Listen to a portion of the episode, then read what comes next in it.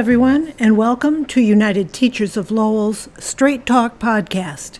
This is Amy Bisson here with Mickey Dumont. We're the podcast twins, and we're the hosts of this weekly podcast produced by and for members of the United Teachers of Lowell. In our weekly podcast, you'll hear about local, state, and national issues that affect our members. You'll also hear about some of the accomplishments of our members and will keep you up to date with news and decisions that impact all of us. Many of our members will know we've been hitting the pavement hard to inform citizens and legislators in Lowell about the need to fairly and equitably provide updates to K 12 school funding. Of the three pieces of legislation put forward, we feel the Promise Act provides the greatest support to all of our students.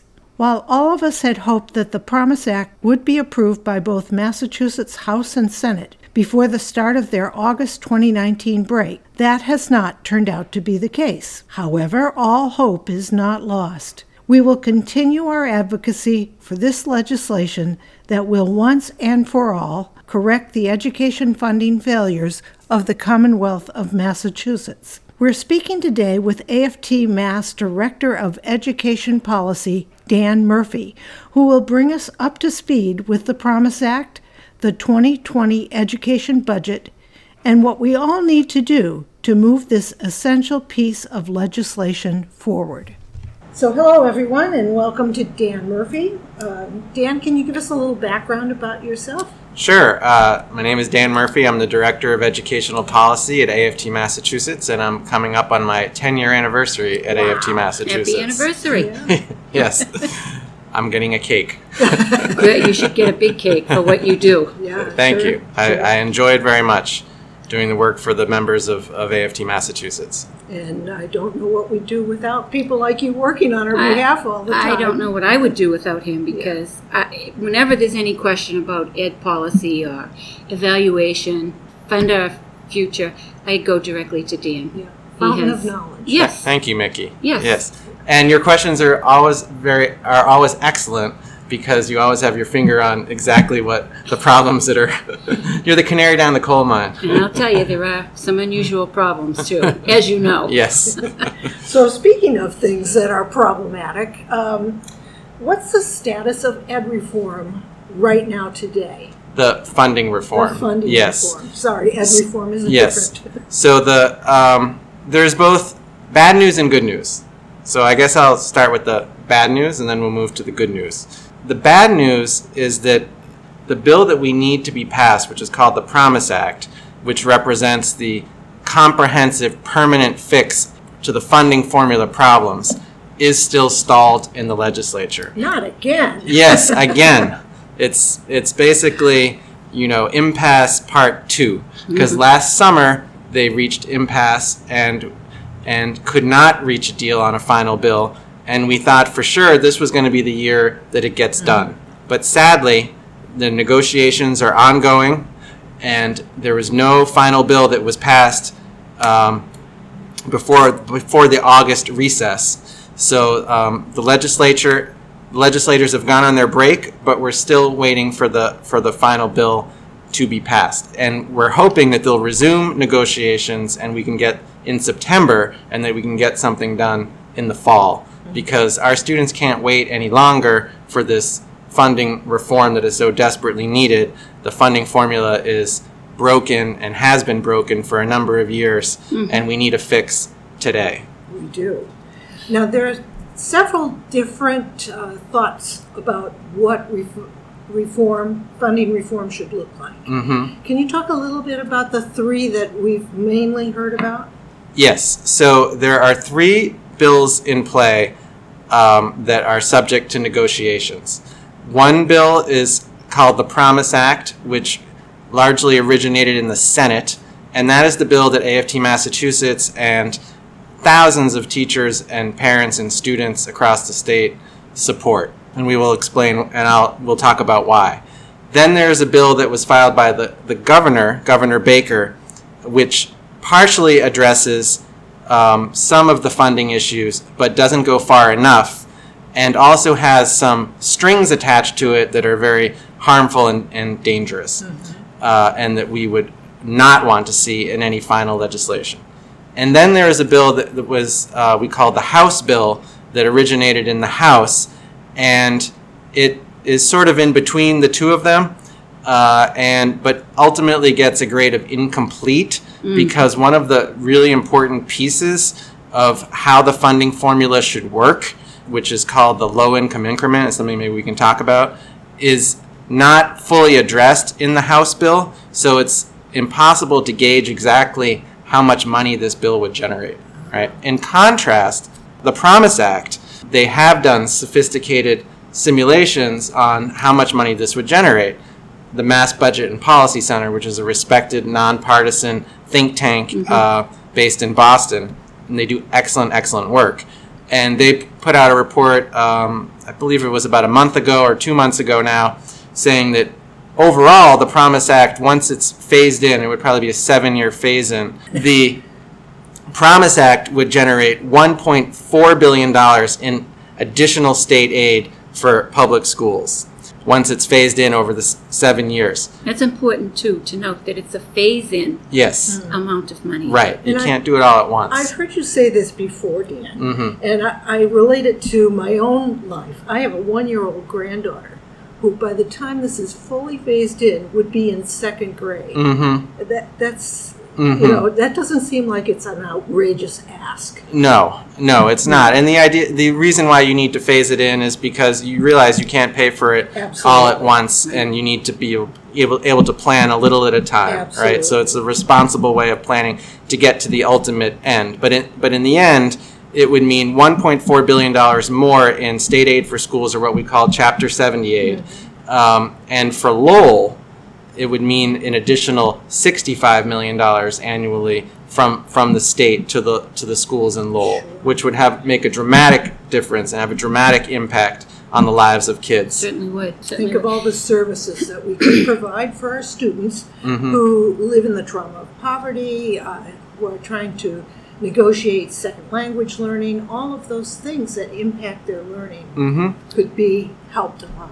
And just, just to um, close the loop on the, you know, comparing the Promise Act to the other bills. So the governor's bill, for, for example, would generate, once it's phased in, an additional um, $460 million annually statewide, Right. right? So the Promise Act would generate three times more in new state aid for public schools relative to the governor's bill.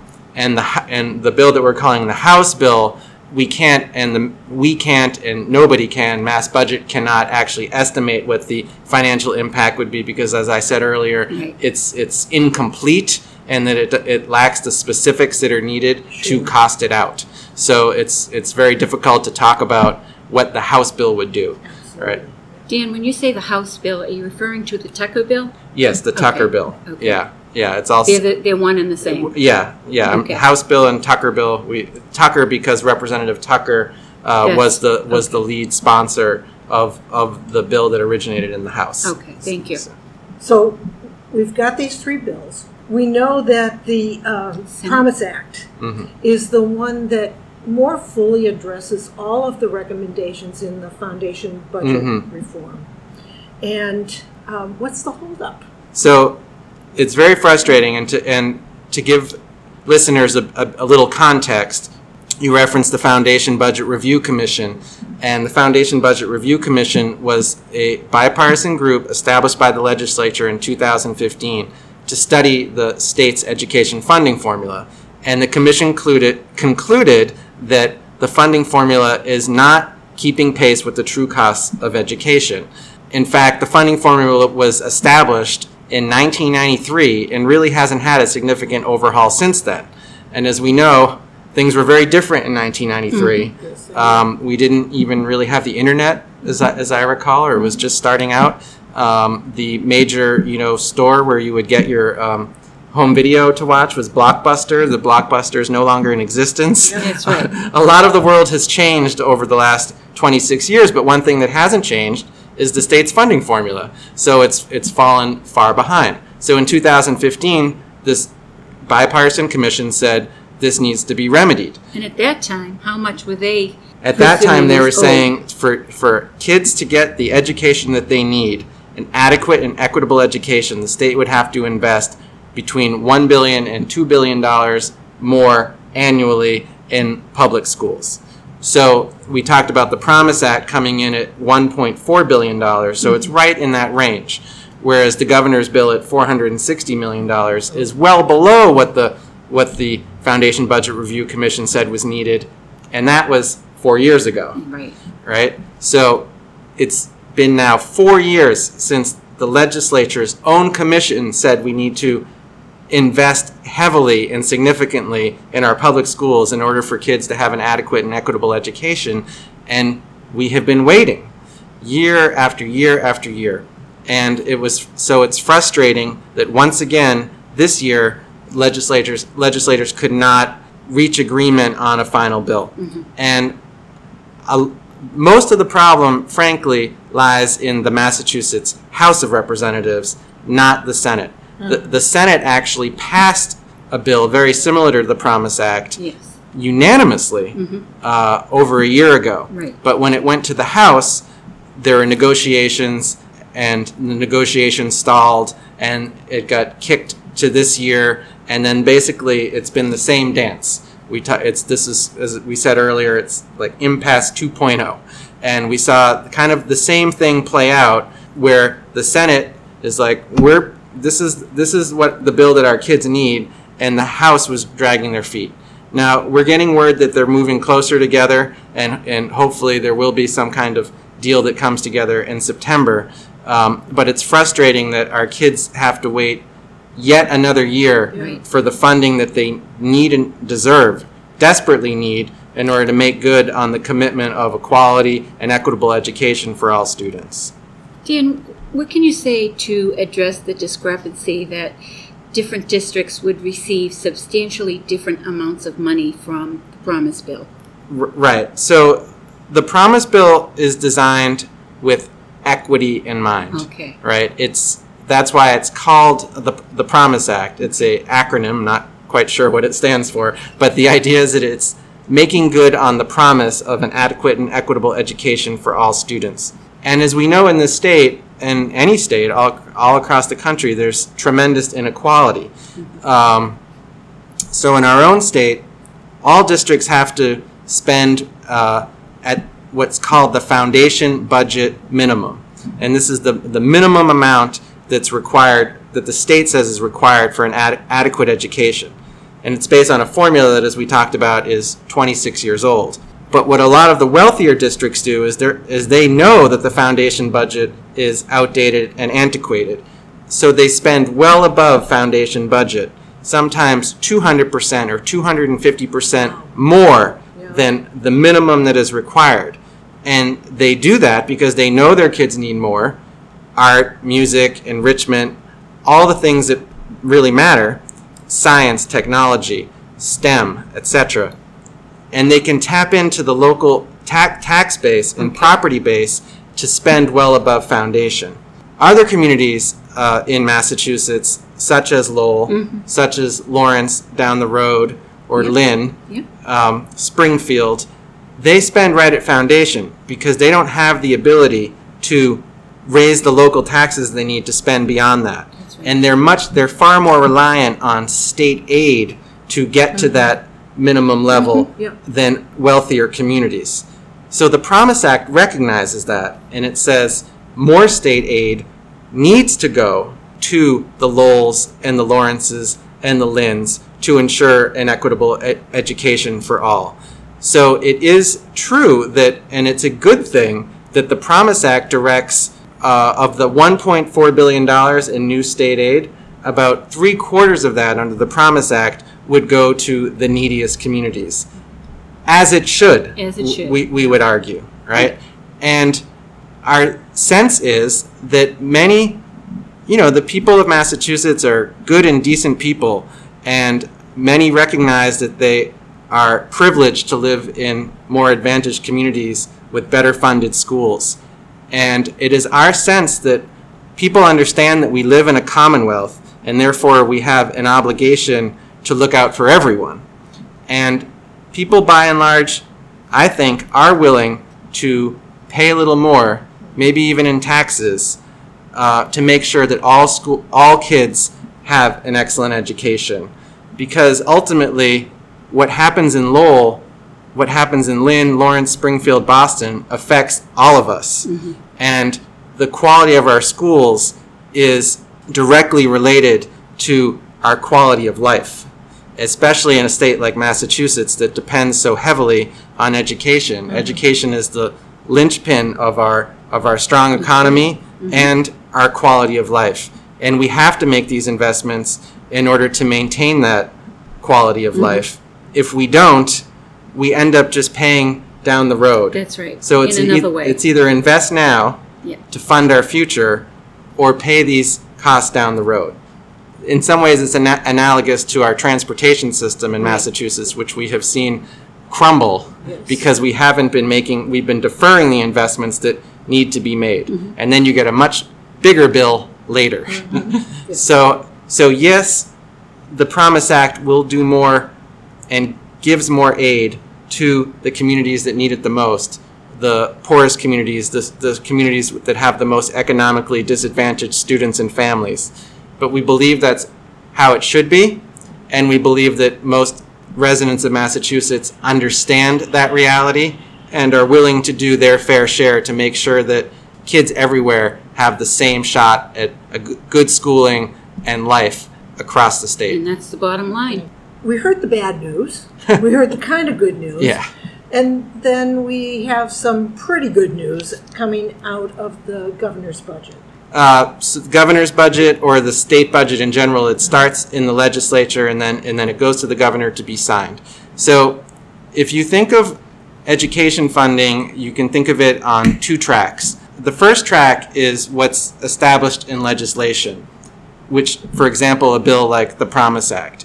And that legislation establishes the state's long term commitment to education funding sets some goals for what that funding will look like and establishes the mechanisms by which schools will be funded. And it's important to have that piece of legislation that frames Yes. everything over Yeah. the long term. That's why we so It holds our legislators accountable. Exactly. It holds people's feet to the fire. So that's why we need the Promise Act to establish that long term commitment.